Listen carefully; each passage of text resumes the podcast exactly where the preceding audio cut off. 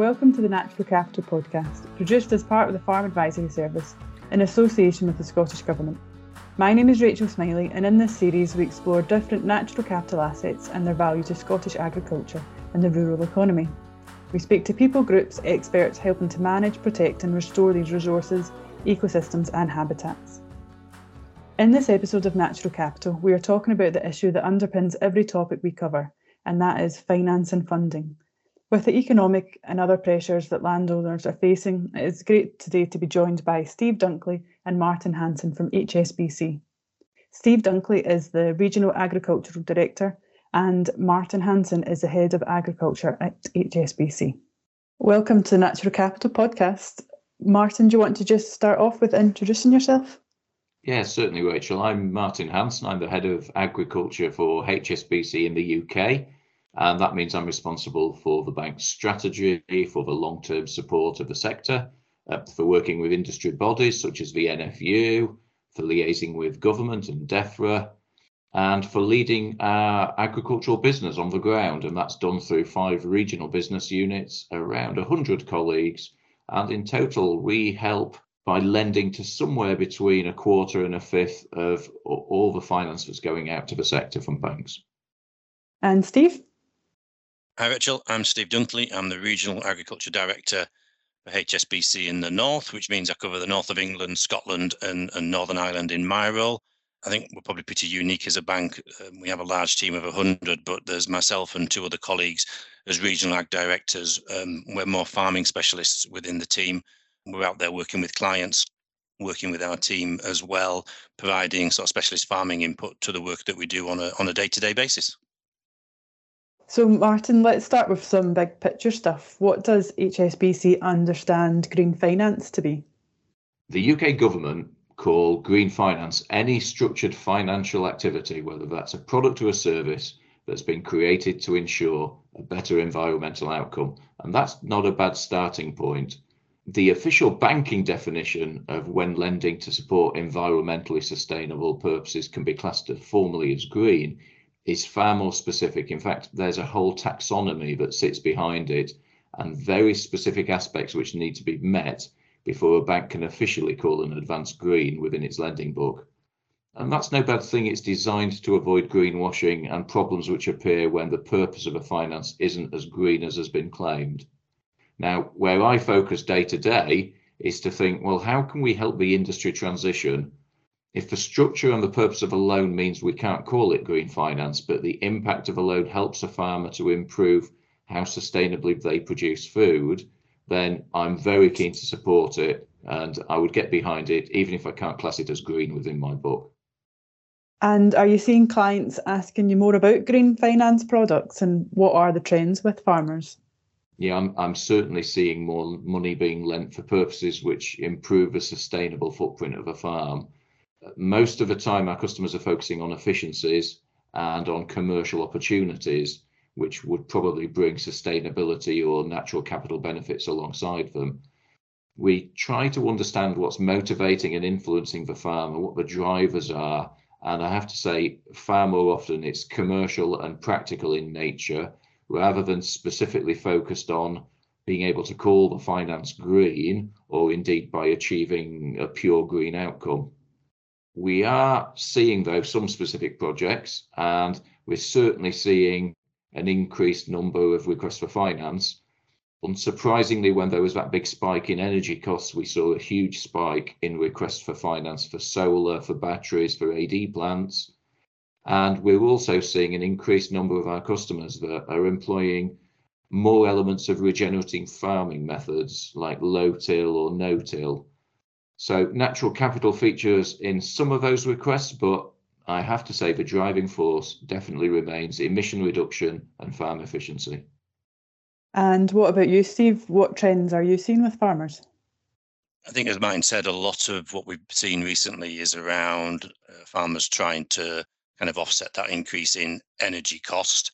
There's not a farm I go on to now where either they're not talking about that or they've already got some type of renewables on it.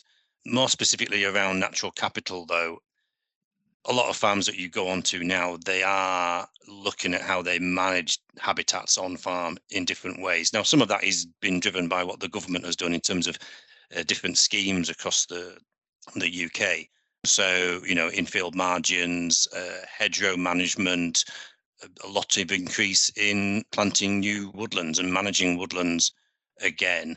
Uh, and I think now that we're seeing more farmers talking to us about private markets, so what's happening in England on biodiversity net gain, for example, that is cropping up more regularly. I wouldn't say it's happening on, on you know, on, a, on the vast majority of farms, but, you know, farmers are being approached now by some of those developers uh, and companies looking to sort of offset what they're doing in terms of development. And do you think that you should put a financial value on nature, and where do you think the value is? Wow, that's a tough question. I think, I mean, ultimately society decides what value we place on anything, and, and that sort of happens through their buying habits, through the initiatives that are, that are put in place by whoever society elects. I think most, almost everyone would say that they value nature and they want to protect and enhance the rural environment, but the question would be, well, how's that paid for and by whom? Some value is attached through government schemes directly. Some will be attributed via schemes which might, for instance, impact developers, like the biodiversity net gain. And I think it's fair to say that this is an evolving position, and so the actual value of biodiversity is still being established. And there's always going to be a tension between the need to conserve the environment and commercial pressures to generate income from the land in other ways. What are you seeing as the main challenges in green finance at the moment? Is this across the whole of U K and Scotland? Well, if I think about green finance in that broader way that I described it, rather than the pure banking definition, then I certainly don't see a shortage of funds available generally. Some of the environmental schemes that we're going to see do, do throw up some interesting considerations, uh, which will depend on the specifics of the contract. So banks will have to understand what that means for our customer and how it affects our lending. So if I give you an example, if a scheme pays out largely upfront because of the activity, but then leaves a long-term obligation to the landowner, then what impact does that have on the value of the land? And if the land is bank security for the loan, how does that affect the bank? So those are the sorts of things we need to consider. And also we look at, well, when does revenue begin to be generated, and what does that payment structure look like? Because we're going to need to think about that in terms of how that affects the, the repayment structure for any finance. I think, generally speaking, it's important that banks take the long-term view on schemes and structure repayment profiles accordingly. And, and thankfully, the long-term approach to farm funding, uh, although it's pretty unique within banking, then it's nothing new to H S B C. And so I think we were adapting pretty quickly. If I look across the whole nation, then the principles of financing change are pretty universal, but where legislation or environmental schemes are different, then there will be subtle differences. And as we know, the devolved authorities across the U K are following broadly a similar approach, but different when it comes to the specifics in terms of the way schemes are coming in that are replacing European payments to farmers.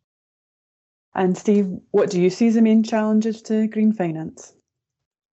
Probably looking at how we value those different habitats and value value nature. It's a rapidly evolving area. You know, from a from a banking perspective, it's relatively easy to maybe value land for agricultural purposes, to value buildings, equipment, that type of activity. But when it comes to nature, it's a, it's a biological process. It evolves, it changes, it, it improves over time uh, in terms of what we're trying to achieve. So trying to value that and looking at the quality, species diversity, it's an area where, you know, the professional sector is upskilling, becoming uh, more and better equipped to do those type of, you know, valuations. But as a bank, it's an area that we need to have a better understanding of as well as we move forward. And what sort of funding and support do H S B C offer people looking to do natural capital or green products? A lot of the finance that we put out is sort of in the traditional format. As I say, it, it wouldn't necessarily be classed as green within our books, but it is helping the transition. We do have a green S M E fund, which potentially offers discounted funding for um, sustainable purposes. Uh, now, the purposes which qualify are reviewed by an external third party, and uh, if you are taking money through this scheme, then you can get one percent cash back within twelve months of, of drawdown.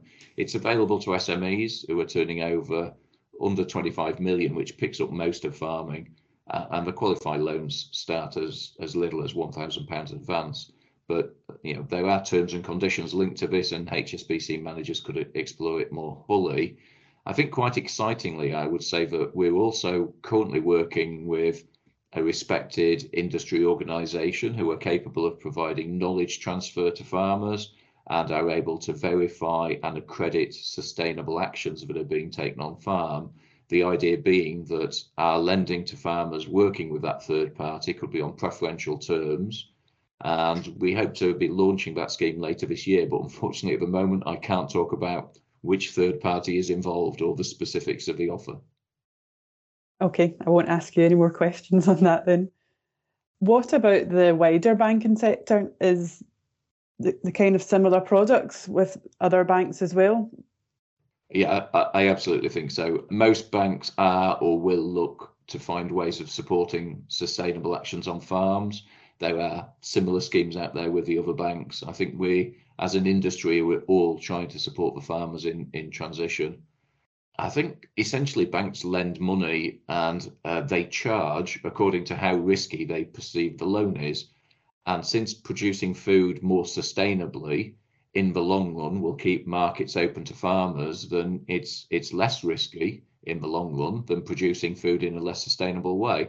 And so in time, I believe there will be a more general impact on pricing, and those farmers that are more sustainable in their thinking and in their actions will probably get finance cheaper than those that aren't. I have to say, we will, of course, also be assessing all the other risks that face our customers. And so sustainability will be one of a suite of things that we consider. It won't be necessarily the uh, the driving force in pricing. And Steve, you've been involved in a natural capital project at Duddle Farm in Northumberland. Can you tell us a little bit more about this? Yes, I can. Yeah, we um, we visited the farm probably twelve months ago now uh, for one of our kind of normal kind of um, visits uh, to the, to see the client. Um, but as we went around the farm, I just thought it was a great example of someone uh, who was trying to balance uh, food production on their on their particular farm with various different different habitats, uh, some of which were funded through schemes. So, like I said, the you know the, the infield margins, uh, hedgerow management, that that type of thing, but also some other habitats on farm, like ancient woodland, like uh, riverside habitats that they had, which were relatively you know unique to that that particular area. So it kind of piqued my interest because as as a bank, we need to start to try and understand how these habitats interact with that commercial food production and how farmers are actually trying to manage that, uh, the impact on the environment through that through that food production, but also think a little bit about what opportunities uh, does that does that offer. Some of those opportunities might be around you know private markets for for B N G, that type of thing in England, but also tourism, leisure, health benefits. Uh, the farm itself has some great archaeological features, which again are part of that natural capital Uh, for that local area uh, and bringing visitors to the to the area. So it's just trying to gain an understanding for, from from our perspective as how all those different habitats interact and, and how a farmer actually can manage them going forward and what our part and role should be in that. And is it easy for banks and the private sector to invest in these sort of projects that are going on on the farms? Does it make financial sense? We certainly have to think about it in a different way. If I look at an, an average request to a bank for, for funding, it probably is a situation where the customer is saying, I've got this idea, I need this capital to make the idea happen. And when it does happen, my business will be more profitable and I'll be able to repay you. I mean, that's sort of typically what we see. In these situations, then the timescales involved and the revenue streams are a bit less obvious. So what we would try and do is sort of sit back, take a look and think, well, what's the value to society? What's the value to the customer that we're working with? What are the risks in taking part? And how will the, any finance be repaid? The financial value in taking part and payback period are often very different to most commercial ventures, but it doesn't mean that they're not supportable, and it certainly doesn't mean that they're not worth doing. It just means we have to be a little bit more innovative about the way that we uh, we structure the finance, and we also have to consider what are the implications of a scheme on any security that's being offered in the background. And what other financial tools and mechanisms are available? I mean, there's a whole host of ways of approaching these things. There's uh, and what we've seen are things like joint ventures, equity stakes, uh, guarantees rather than the finance itself, as well as, of course, all the traditional finance methods. They all play their part.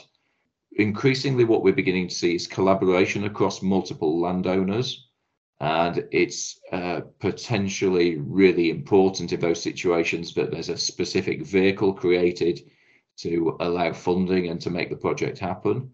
And uh, so we need to look at, well, how do we structure uh, the finance towards those specific vehicles?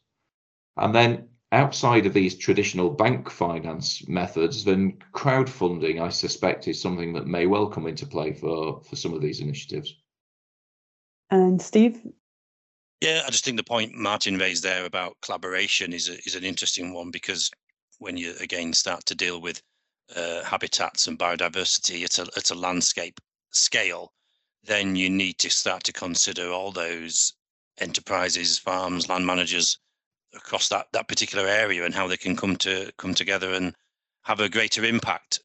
It's fine being able to do things at a sort of farm by farm level, but you know that can have its challenges if it's a tenant uh, as well as a you know maybe an owner occupier that's got more freedom to do what, what they need to do. But trying to do things collaboratively, bringing in different organisations to that, those sort of partnerships, and working out what vehicle might be needed to, to make it happen is key, really, as we go forward. If we're going to try and stretch ourselves as a bank and be a bit more more innovative, these are the sort of challenges that uh, we'll need to try and uh, meet as we go go forward in this area.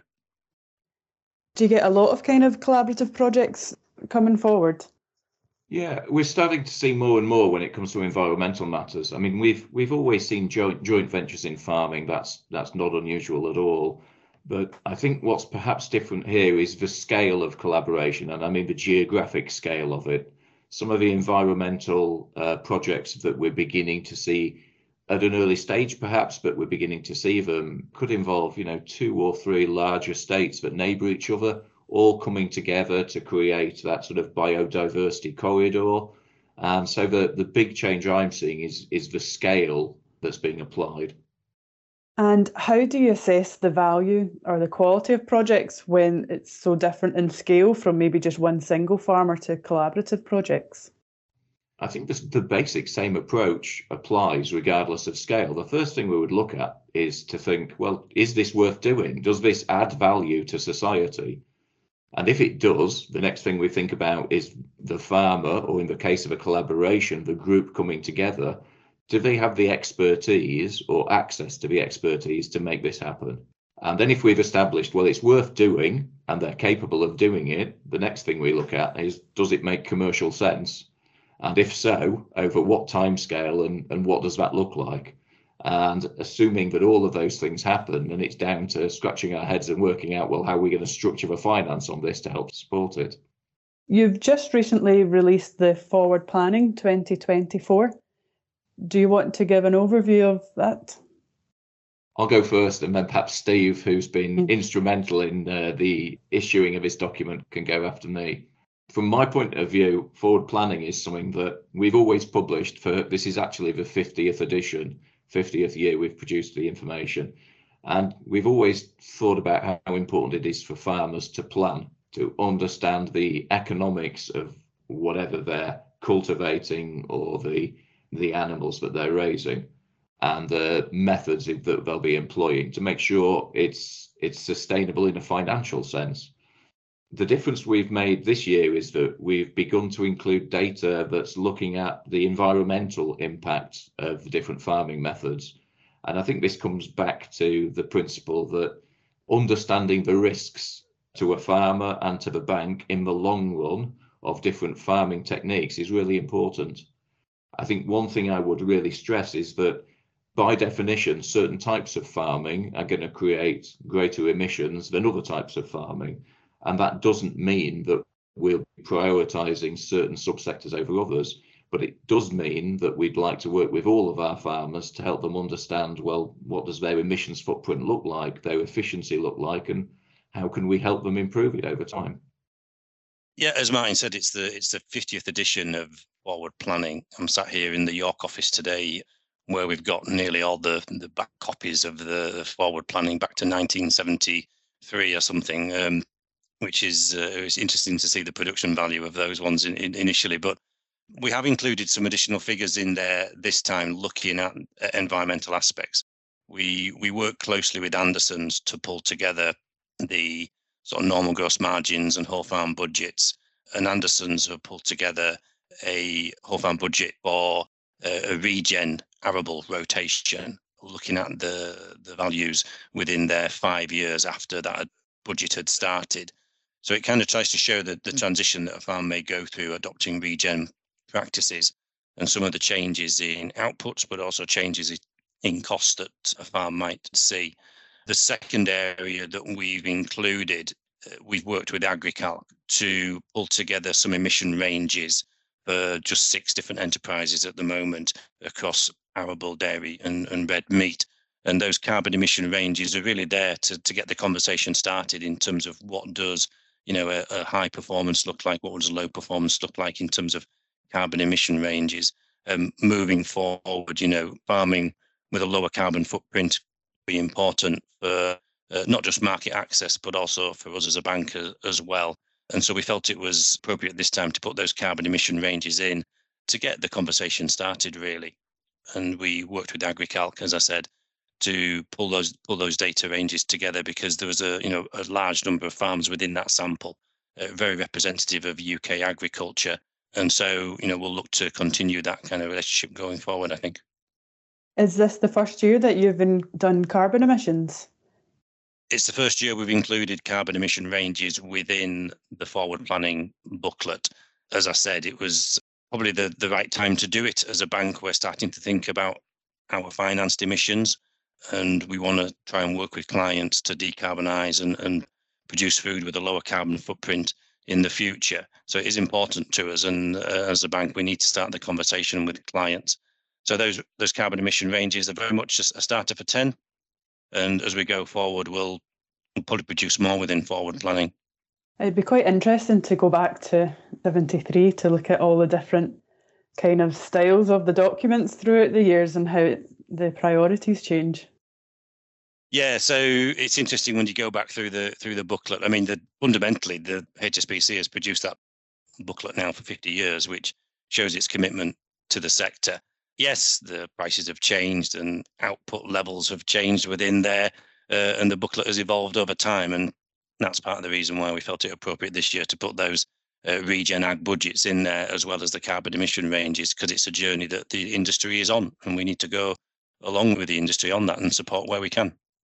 I guess what I'd add to that is, even in, in the relatively recent past, a big feature in those farm numbers was payments that were coming in from Europe, which of course are already disappearing in England and will be disappearing everywhere in the coming years.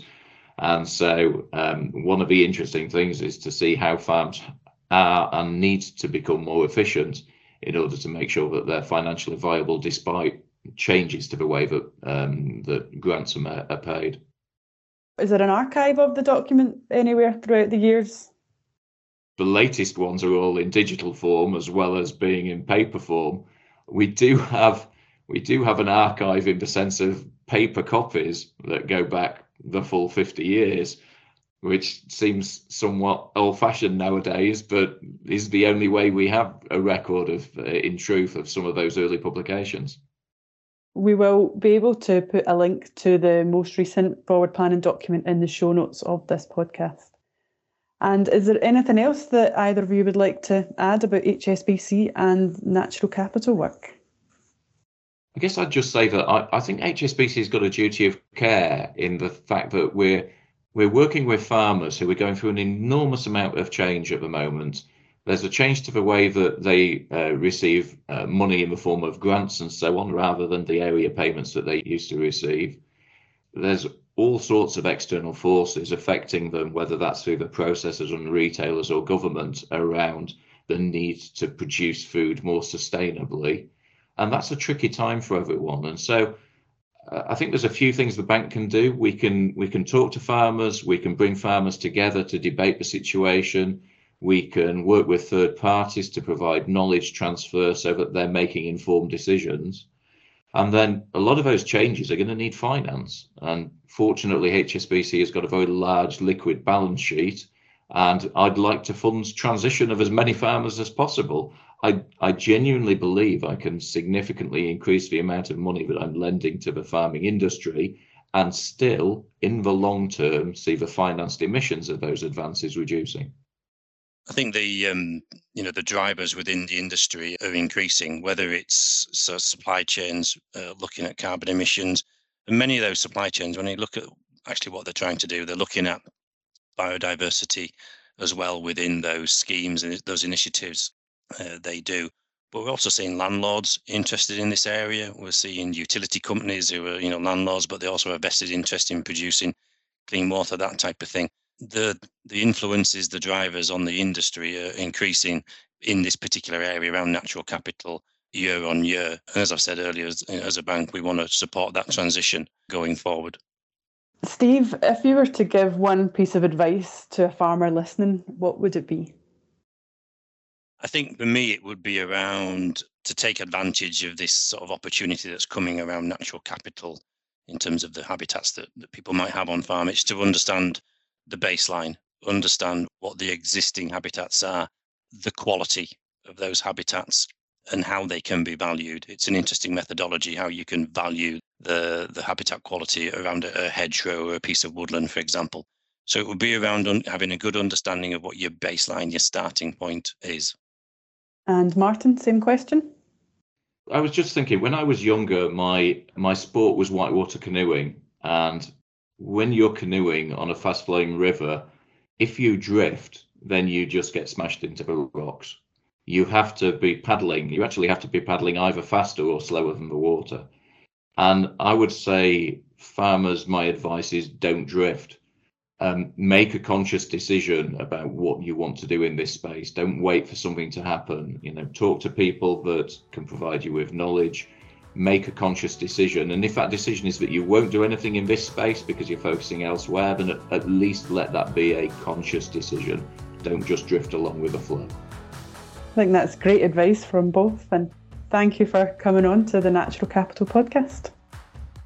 Our pleasure. Thank you very much. If you want to find out more on everything we've discussed, we have provided links in the show notes. You can listen to our other shows such as Thrill of the Hill, Crofting Matters and Stock Talk on any podcast provider. You can also listen back to all other episodes in this series and access a wide variety of other resources on the F A S Sounds page and Farm Advisory Service website. Thanks for listening, and we hope you'll join us for the next episode of Natural Capital. The Farm Advisory Service podcast. Audio advice on livestock, crops and soils, environment, rural business and more. Brought to you in association with the Scottish Government.